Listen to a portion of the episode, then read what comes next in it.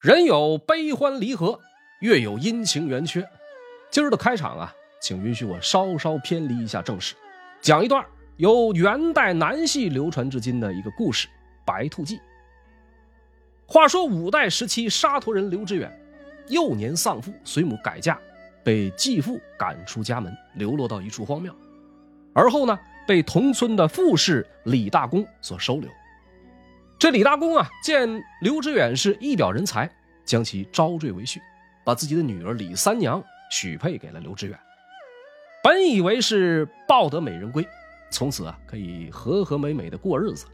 奈何这李三娘的哥哥和嫂子嫌贫爱富，在李大公去世之后，对刘知远和李三娘是百般虐待。在这个家里边实在是待不下去了，刘知远只能是告别了李三娘，去从了军。最初呢，只是当一名更夫，后来呢，被节度使岳某某招赘为婿，而李三娘在家被他的兄嫂所折磨，白天到井边去打水，晚上在磨坊推磨，劳累过度，在磨坊产下一子，身边没有剪刀，李三娘只能用嘴去咬断这个脐带，给这个孩子呀，也就取了个乳名，叫做咬脐郎。李家的兄嫂二人想要害死咬脐郎，把他扔进了。一个荷花池里边，幸亏有一个好心人叫窦公出手相救，这咬七郎啊才得以活命。李三娘在无奈之下，只能委托窦公把这孩子送到刘知远处去抚养。此后，刘知远和咬七郎渺无音信。转眼间到了十六年后，已经长大成人的这咬七郎刘承佑，在一次带兵围猎的过程中，因为追赶一只白兔，与李三娘相遇。并得知这李三娘啊，就是自己的生身母亲，回去报知刘知远，一家人由此团聚。白兔记又叫景台会，咬七郎打围，这一出戏啊，从元代开始流传，一直到今天，仍然被广为传唱。感谢您来到烽火赵东南，这是慢聊五代十国的第十二集。除了上面一段小故事之外，以下的内容全部取材自官修正史。如果喜欢我的节目，欢迎订阅我的频道并打开小铃铛。前面的小故事里边啊，只有两点能和正史相符：一是刘知远的母亲啊的确改过嫁，咱们在上一集讲过的慕容彦超就是刘知远同母异父的兄弟；二是刘知远后来的皇后啊的确是姓李，只不过并没有入赘那些曲折。刘知远还没有发达的时候，曾在晋阳放马。趁夜闯入李家，将李氏强抢回来娶为妻子。传说和这个事实差了十万八千里。那么这一期节目啊，我就和您聊聊历史上真实的后汉高祖刘知远以及他的儿子后汉隐帝刘承佑。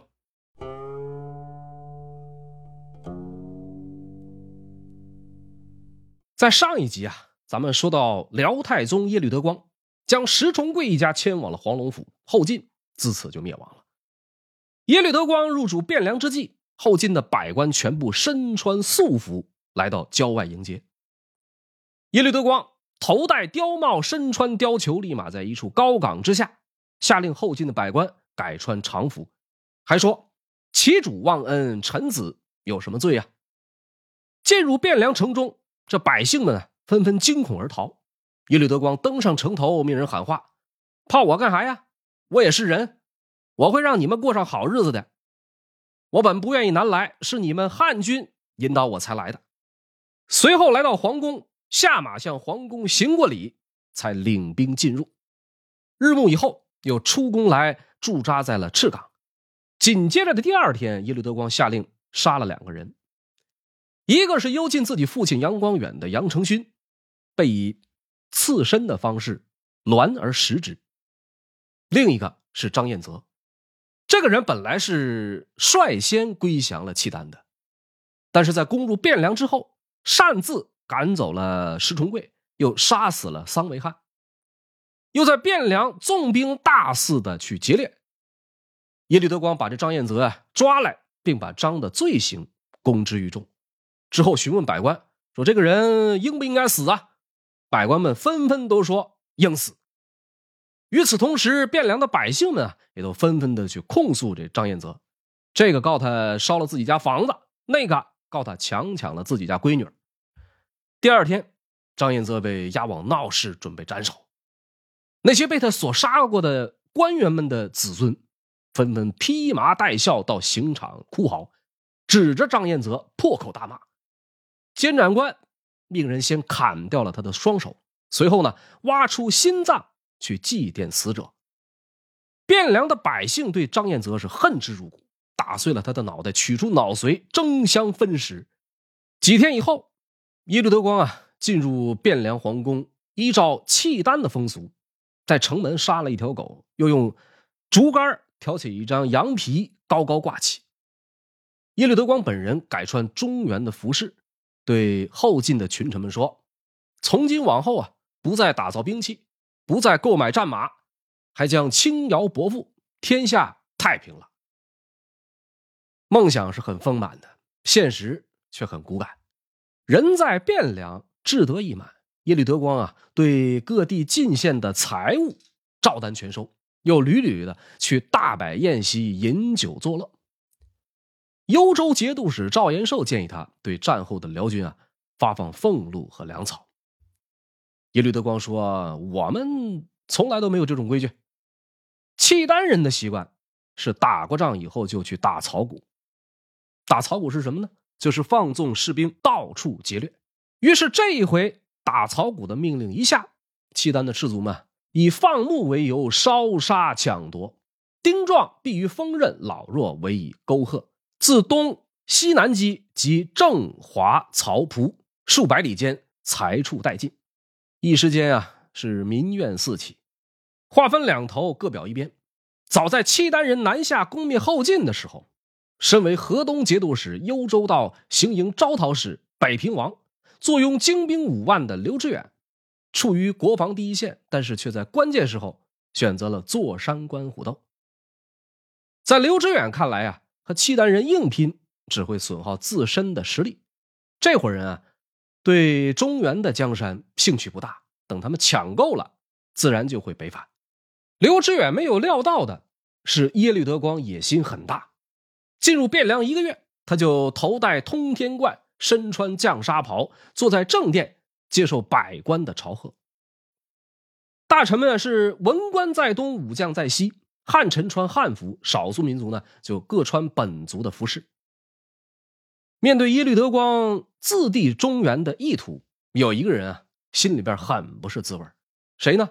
早年跟着他的义父赵德军投降了契丹的赵延寿，耶律德光原本有过拥立他为中原皇帝的承诺，现在呢全都被抛之脑后。赵延寿婉转的向耶律德光递话，说：“我呀不敢奢望当汉人的皇帝，如果有可能，我希望成为皇太子。”他的这点小心思啊，被耶律德光轻松的化解。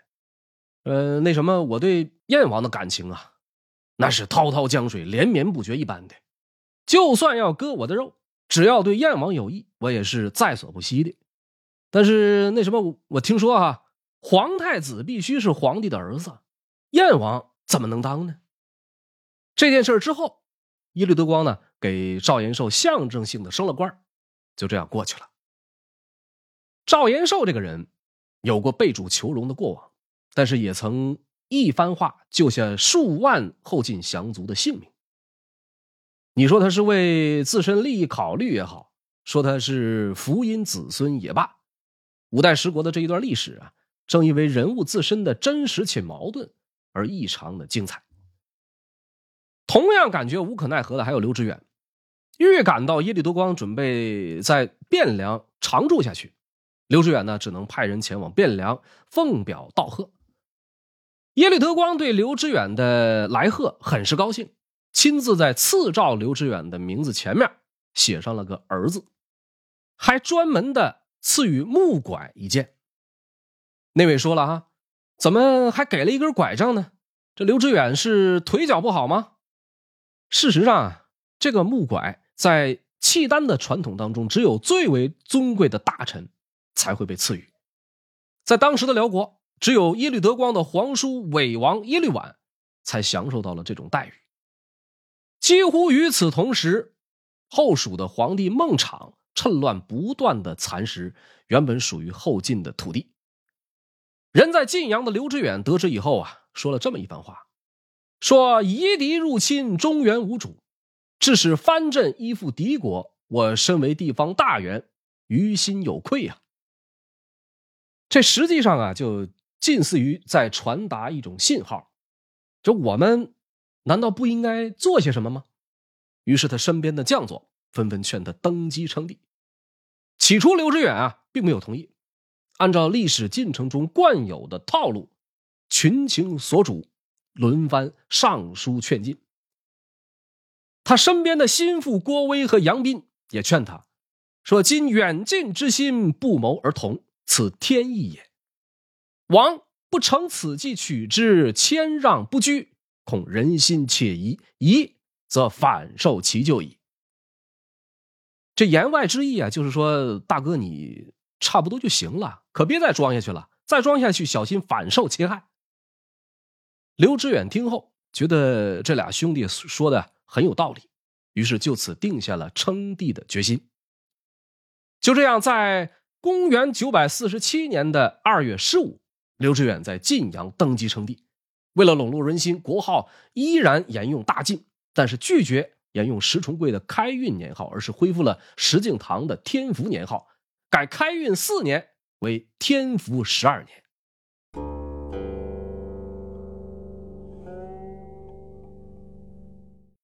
刘知远称帝不久以后啊，商议着要去搜刮民财，犒赏军队。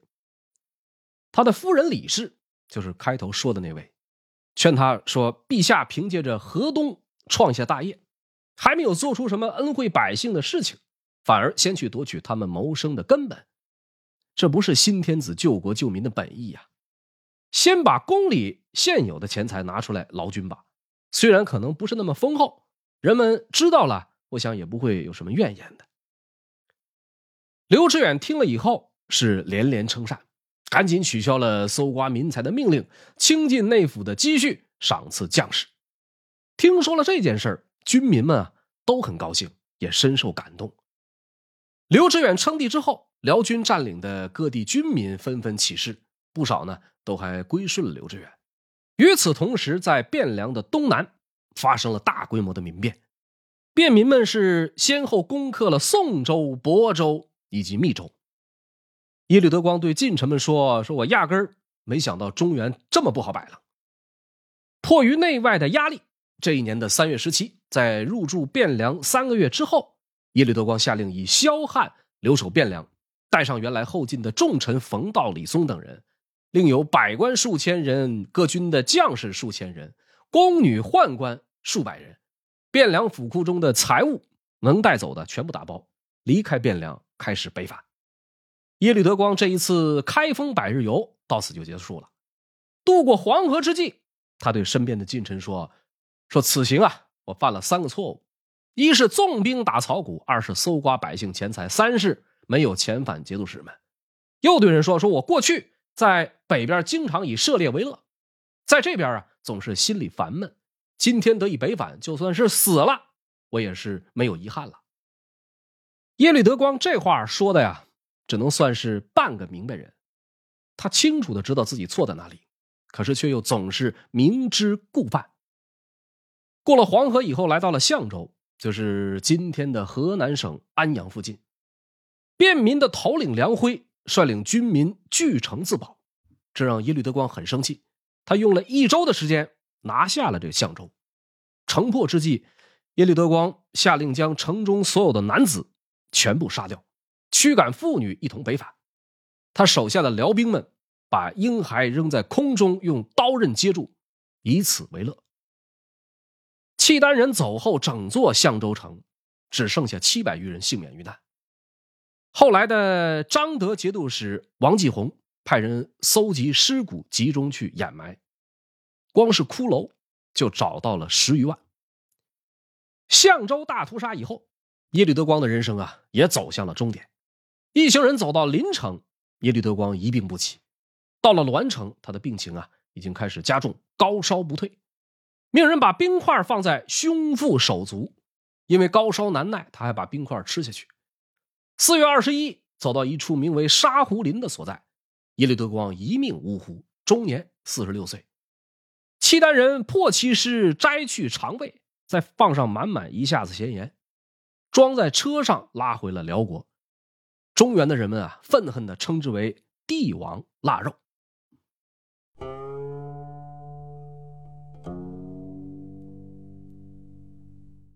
尽管被契丹皇帝称呼为儿，但是刘知远在称帝之后啊，趁着契丹势力逐步北撤，他是有所行动的。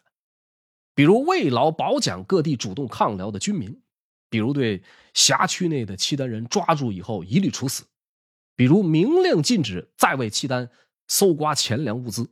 相应的，刘知远的姿态很快赢得了普遍的好感，大批后晋的旧臣纷纷归附。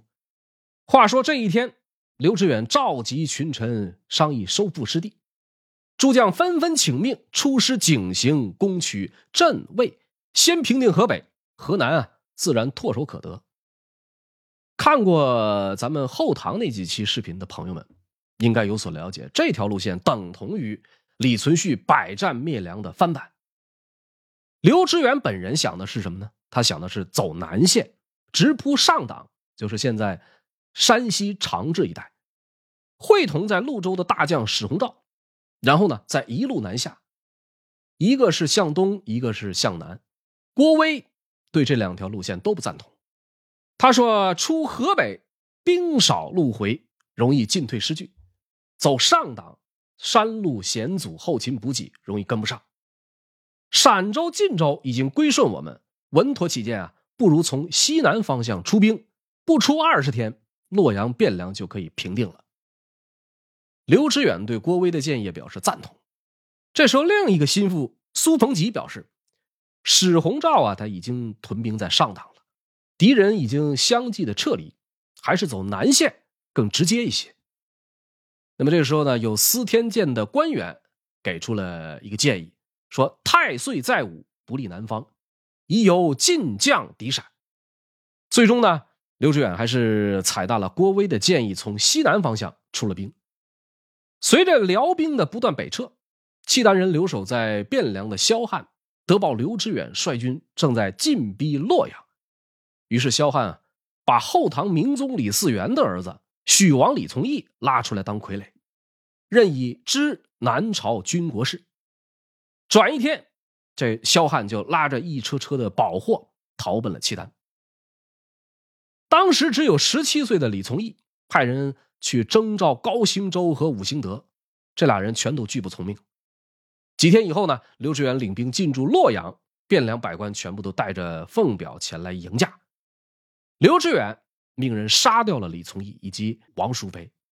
临死前，王淑妃还曾哭诉，说我儿子啊是契丹人所逼，究竟他犯了什么罪要被处死呢？为何不留下他？每年到了寒食节，也好让他给明宗的陵墓献上一碗麦饭呢。不久以后，刘知远来到汴梁，以汉朝后裔自居，仍以汴梁为都城，改国号大汉，史称后汉。但是年号仍然沿用后晋的天福年号，还在诏书当中专门说：“我不忍心忘记晋国呀。”刘知远进入汴梁的前后，楚王马希广和吴越王钱弘宗。都是刚刚继位，南唐呢刚刚经历了福州大战，南汉地处偏远，这四个国家基本上没有什么威胁。但是黄河以北还有很多的辽军盘踞着，后蜀已经占领了汉中和陇西，已经归附的藩镇当中仍有人首鼠两端，河南也已经是异常残破的局面。时任天雄节度使的杜重威，本来已经奉表表示归顺后汉，可是杜重威自知有负于中原政权，时常提心吊胆。朝廷命他一镇别处，他抗命不从。于是刘知远下诏削夺杜重威的官爵，以高兴州为帅，慕容彦超为副，正式发兵前往魏州讨伐杜重威。这杜重威呢，担心自己打不过。于是向镇守在衡州的辽将耶律拔里德求援。耶律拔里德这个人是出了名的贪婪残忍，民间啊，但凡有谁家有点这个什么珍奇的宝贝，又或者是谁家的大姑娘、小媳妇长得漂亮，别让他知道。只要是让他知道了，一律强抢到手。除此以外，更加阴损的是，耶律巴里德还会无故的逮捕乡民，诬陷他们是强盗，然后呢，采取撕脸、挖眼、断腕等酷刑，甚至呢，还会将人活活的烧死。这耶律巴里德只要是出门，经常随身携带一些刑具，前后左右悬挂着人的肝胆手足，期间饮食会客毫不在意，谈笑风生。有这么一个变态啊，镇守着衡州。衡州的军民表面上被他治得服服帖帖，实际上呢，衡州内外早已是暗流涌动。杜重威来借兵，耶律巴里德派兵去救援。趁着衡州城中防务空虚之际，汉军中的前颍州防御使何福进、控鹤指挥使李荣、前凤国右乡都指挥使王绕等人，暗中联络了数十名汉军将士。约定以佛寺的钟声为号，要举义袭击辽军。这里的李荣啊，就是后来大名鼎鼎的李云。后周的柴荣继位以后，为了避讳，李荣改名为李云。说这一年的闰七月二十九，辽国的新皇耶律阮派人来到衡州征召过去后晋的重臣冯道、李松等人北上。还没等冯道、李松出发，佛寺的钟声。就被敲响了，汉兵们突然发动攻击，李荣提前占领了武器库，招来汉兵和衡州的百姓，发给他们兵器，与辽军激战。城中火光四起，喊杀震天。耶律巴里德大吃一惊，携带着家眷财宝，先退守北城，而后呢，彻底放弃了衡州，向北逃窜。衡州的耶律巴里德被赶跑了，但是魏州的杜重威还在负隅顽抗。刘知远恐生他变，亲自领兵去攻打，死伤很是惨重，久攻不下。于是呢，又多次派人入城去劝降，承诺绝不加罪。这一年的十一月二十七，弹尽粮绝之际，杜重威终于出城投了降。刘知远呢，还算是言而有信，对其加官进爵。自此，中原地区被后汉所平定，基本继承了后晋原有的势力范围。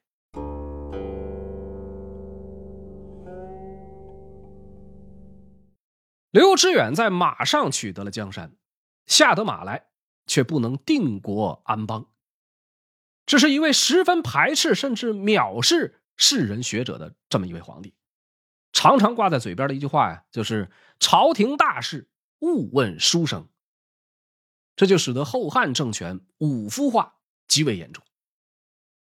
除此以外，刘知远的个人性格有两个特点：一是好杀。二是气量狭小。早在还是河东节度使的时候，刘知远就诛杀过吐谷浑的大首领白承福、白铁溃、赫连海龙等人，以及他们各自的家小，共计四百余口。目的呢，仅仅是为了霸占其家族财富。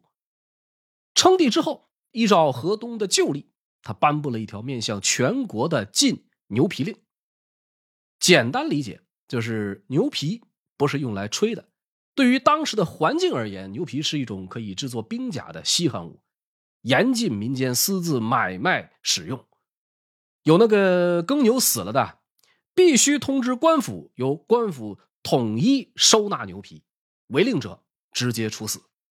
有一位名为张灿的昭义判官向刘知远进谏，说：“这个牛皮令啊，陛下您过去在河东大聚兵甲，那个时候牛皮是必需品，可以这么干。”但是现在呢，您是一国之君，上哪儿不能找到需要的牛皮？何至于此呢？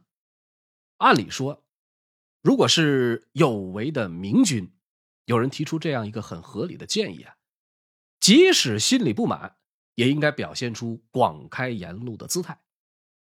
可是刘知远面对这样一种犯言直谏，直接怒斥，说：“一个小小的判官。”是谁给的你勇气，让你这么大胆的？还扬言要杀了这个张灿。好在有太师冯道啊出面冒死进谏，这张灿呢才得以活命。一个小心眼的刘知远好杀还不够，他的近臣苏逢吉有过之而无不及。后汉建国之初，为了恢复社会秩序，刘知远宣布：凡强盗抢劫者，无论财物多少，抓住一律处死。接到指示，苏逢吉比刘知远更狠，亲自起草诏书，在刘知远指导思想的基础上，修改为：应贼盗并四邻同保，皆全族出斩。啥意思呢？但凡是被认定为强盗的，甭管抢了多少，哪怕您就抢了根绳子。您家前后左右的邻居，连带这些人的全族，都要跟着一并处斩。当政者想要稳定局面，本来是无可非议的，但是类似苏逢吉这么个搞法，完全可以称之为灭绝人性。能说得上话的大臣们啊，对此纷纷表示反对。即便是强盗，也不至于全族处斩，更何况是他的四邻呢？苏逢吉不光心狠手辣，而且很固执。末了呢，只是把全族删去，然后分发各地。这么一道严苛到令人发指的法令，让老百姓们遭了殃。这其中啊，运州的捕贼使者张令柔一个人就杀了平阴十七个村五百多村民。魏州有十几个村的村民一起追赶这个强盗，结果这强盗呢跑到山里逃走了。村民自己却被魏州的刺史误认为是强盗，全部抓住，砍断脚筋，弃之山谷，一连苦痛哀嚎了数日，这些村民啊才凄惨的死去。这就是刘知远的后汉在苛政方面的一些情况。所幸的是，老天并没有给刘知远太长时间去折腾。九百四十八年的正月初五，刘知远下诏大赦天下，改元前右。仅仅过去十天。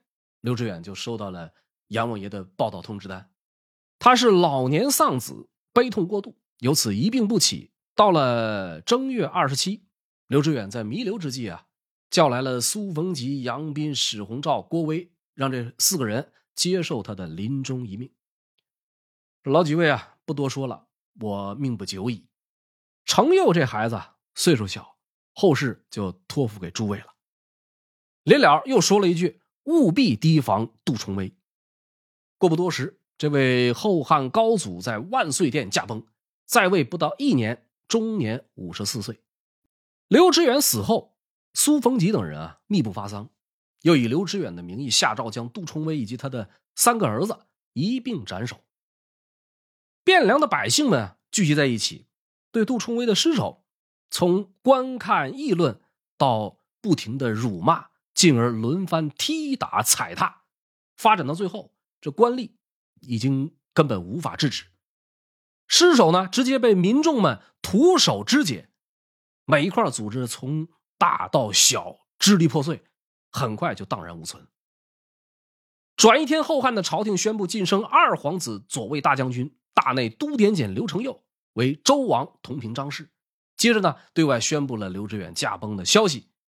并依据遗诏，命年仅十八岁的周王刘承佑继皇帝位，史称后汉隐帝。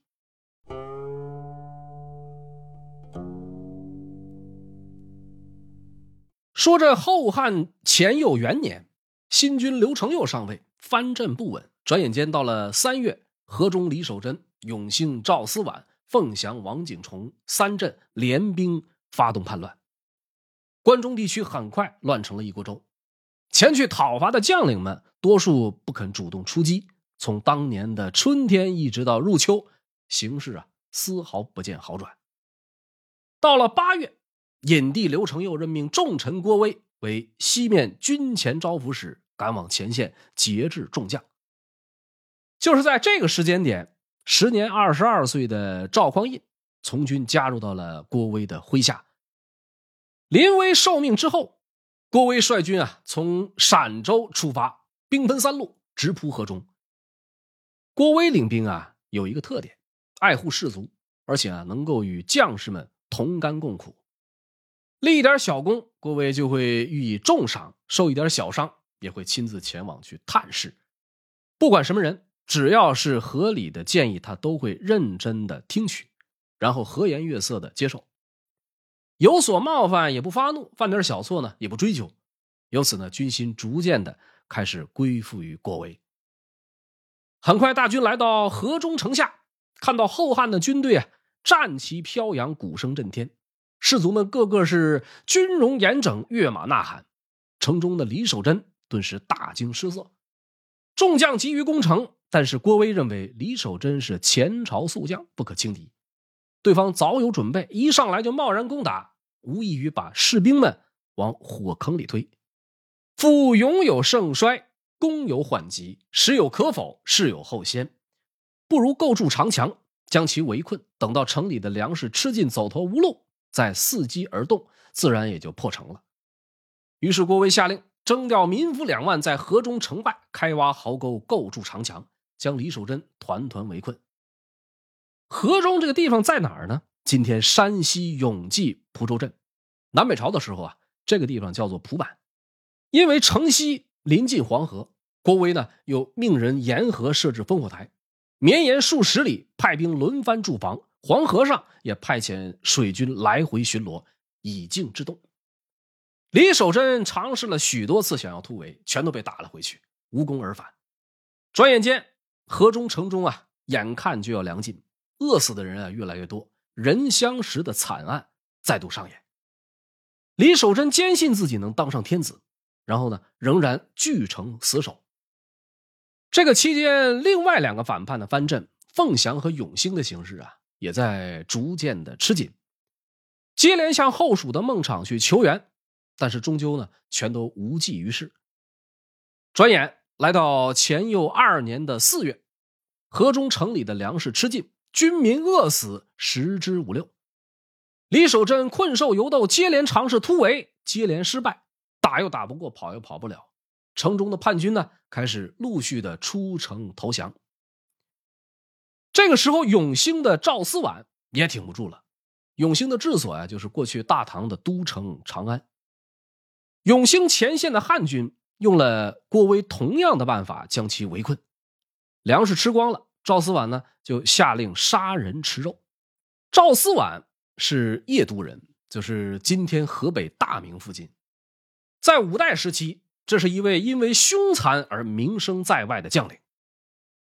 赵思婉曾当着众人取下人胆放入酒中，一口吞下后说：“吞此千枚。”就可以胆大无敌了。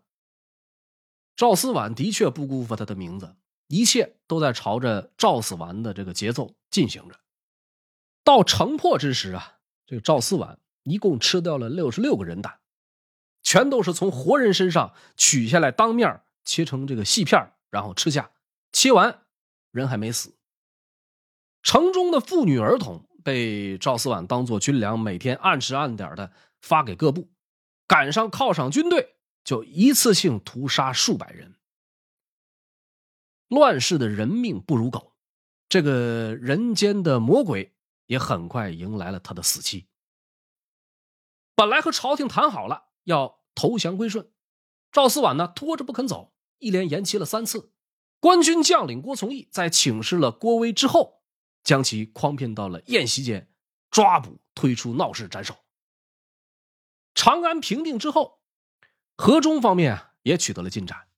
这一年的七月，郭威领兵攻破河中的外城，李守贞呢退守内城，众将纷纷请命，全力猛攻。但是郭威呢不紧不慢的说：“小鸟急了也是会啄人的，何况一支军队呢？河水干了去捡鱼，找哪门子急呢？”一周之后，李守贞和妻子以及儿子李重勋等人自焚而死。他剩下的几个儿子和两个女儿，还有一众亲信官员，被一并送到了汴梁，五马分尸而死。三镇中的两镇啊，自此平定，留下一个同样已经毫无招架之力的凤翔。郭威奉命从前线班师回朝，途经洛阳地面，西京留守同平章事王守恩出城相迎，迎接可是迎接，王大人的谱啊，摆的有点大。坐着轿子不紧不慢的就来了，这让郭威觉得啊，这货啊是怎么看怎么不顺眼。王守恩一直以来呢，好敛民财，在他的辖区，连上厕所和沿街乞讨都要交税，谁家有办丧事的不交钱就不许出城，品行低下到令人不齿，就是这么一个人。此时的郭威呢，认为王大人乘轿前来。太不拿自己当回事于是呢，以正在沐浴为由拒不相见，同时把跟随他平定叛乱的保义节度使白文科叫来，说：“王守恩啊，着实无礼，你赶紧收拾收拾进城，代替他来当这个西京留守吧。”等到王大人赶回洛阳城里，全家的几百口老老小小已经被赶出家门。郭威简简单单的一句话，就这样轻易的将地方大员一撸到底，又擅自代行皇帝的职权，对身边人委以重任。可是，即便如此，后汉的皇帝刘承佑并没有追究，反而在郭威回到汴梁以后大加赏赐。郭威呢，也表现得极为克制。他认为平定叛乱啊，并非他一个人的功劳。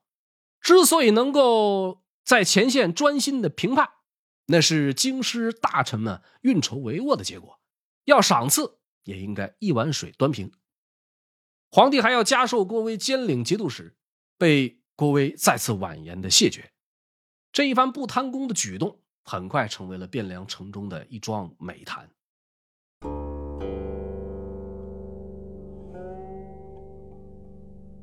回到汴梁不久后，北方急报契丹人卷土重来，寇边犯境。郭威呢，以枢密使的身份再度领兵北伐。大军刚走到魏州，契丹就撤军了。那么到了前又三年的四月，朝廷上啊提出了一项动议，以郭威镇守邺都，防御契丹。郭威的铁杆好友史弘肇啊，又提出让其仍旧保留枢密使一职。但是这项提议很快遭到了宰相苏逢吉的反对，双方因此啊发生了一些争执。皇帝最终呢并没有采纳苏逢吉的建议，郭威仍以枢密使兼领天雄军。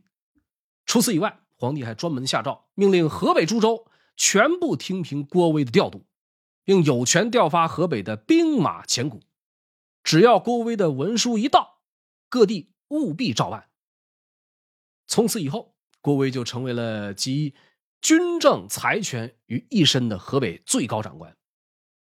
此时的后汉政权和南北朝时期刘裕去世时候的刘宋政权极其相似，都是少年皇帝被几个托孤的权臣所左右。相比之下，后汉的这一段历史啊，记载的要更加清晰一些；刘宋那一段呢，则更加的隐晦，疑似有人为干预的痕迹。刘承佑相比宋少帝刘义福，也明显要更加的敢想敢干。就在郭威出阵之前，刘承佑呢，刚刚趁着各地的大员来京为他庆祝生日的机会，对各地的首脑大刀阔斧的进行了一番调整。这在很大程度上呢，也引起了史弘肇、杨斌、郭威等人的警惕，也就有了后来史杨坚持让郭威执掌兵权。这几个人啊，其实早就已经形成了一个十分稳固的同盟。如果有人在外领兵，自然可以让他们更有话语权，稳固他们各自在朝中的地位。理清楚这个脉络，也就不难理解后来的事了。且说郭威去往邺都赴任的前夕，几位皇帝跟前的重臣啊，为其举行了一次隆重的欢送晚会。在席间呢。史弘肇向郭威敬酒说：“昨个啊早朝竟然有人唱反调，来来来，我请老弟满饮此杯。”在场的苏逢吉啊，明知道他是在说自己，也举杯说：“都是国家公事，何必介意呢？”史洪照紧跟着厉声说道：“国家安定要的是长枪大刀，要笔有什么用啊？”这话说的呀，打击面有点太大了。让三司使的王章也紧跟着反驳，说：“如果没有笔，钱粮赋税从哪来呀？”史弘肇听后沉默不语。这几位当时后汉王朝的关键意见领袖，最后呢不欢而散。又过了一些时日，王章也在家中啊摆下酒席，宴请几位朝廷重臣。席间，大家以手势去行酒令，可是史弘肇不太会玩。正好呢，有一位名叫严进清的官员坐在他的旁边，耐心的为他讲解游戏的规则。苏逢吉看到了，就开玩笑说：“身边有个姓严的，就不怕被罚酒喽？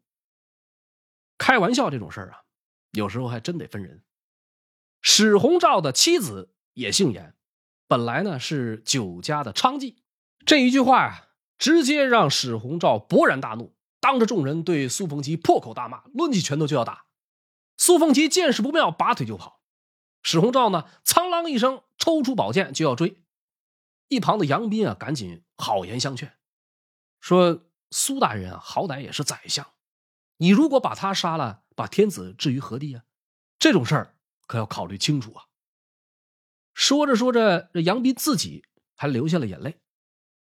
奈何史洪照完全不听劝阻，命人牵来坐骑，翻身上马而去。杨斌啊，比较担心事情闹大，也赶忙骑上马与他并马而行。好说歹说，最后啊，总算是没出什么大事这件事之后，苏逢吉和史洪照已经是水火不容。皇帝。专门派人设宴调和，可是两人的矛盾始终未能消除。后汉的辅政大臣们啊，大多是军阵的辽左出身，都有着在在战场上刀头舔血的经历，本来就不懂什么宫廷规矩。尽管大多数时候啊都能以大局为重，但是在对待少主这件事情上，缺乏应有的认知和最起码的尊重。皇帝呢，逐渐长大了，对这些人也就。越来越不满，再加上身边的一些人趁机添油加醋，说史洪照和杨斌等人有不臣之心，早晚会发动叛乱。一来二去，隐帝刘承佑信以为真，决定要先下手为强。前有三年的十一月十三这一天，刘承佑事先布下埋伏，将赶来上朝的杨斌、史洪照、王章三人当场乱刀砍死。事后紧急召集宰相和群臣，当庭宣布：宾等谋反，已伏诛，与卿等同庆。苏逢吉虽然和史洪照不和，但是并没有参加到这次政变当中。听说以后不免大吃一惊，私下对人说：“说这事儿啊，做的太匆忙了。但凡主上能问我一句，也不至于到这个地步啊。”等群臣退下，皇帝呢又召来了诸军的将校于万岁殿。刘承佑亲自通报了杨斌、史洪照谋反，并说：“杨斌等人欺负我年纪小，直到今天我才真正成为你们的皇帝。从今往后，由我给你们做主，大家再也不用担心了。”随后又分兵将杨斌、史洪照、王章等人的家眷、侍从、党羽全部诛杀。与此同时，刘承佑又派出心腹携带密诏，分别前往澶州和邺都。命令邺都屯驻护圣左乡都指挥使郭崇威，凤国左乡都指挥使曹英共同诛杀枢密使郭威。命镇宁节度使李弘毅诛杀侍卫步军都指挥使王殷，又紧急征召了各地的大员高兴周、符彦卿、郭从义、慕容彦超、薛怀让、李谷等人入朝议事。一切安排妥当之后，皇帝身边的心腹李业。命令刘珠前去郭威在汴梁的府邸，将郭氏满门包括妇女和小孩一并诛杀。抛开道德层面啊，从这些安排当中，不难看出隐忍多时的刘承佑计划很是周密。尽管年纪不大，但心狠手辣，有做大事的胆识，杀伐果断。整个事件中，唯独对郭威的预判不足，处理不够稳妥，而这呢，也导致了后来的中原政权再度发生了巨变。感谢您收看本期视频，这里是烽火赵东南漫聊五代十国的第十二集。如果喜欢，请帮我点赞。究竟郭威是怎么一步步建立的后周王朝？后汉的隐帝刘承佑又会有怎样的结局呢？欲知后事如何，且听下回分解。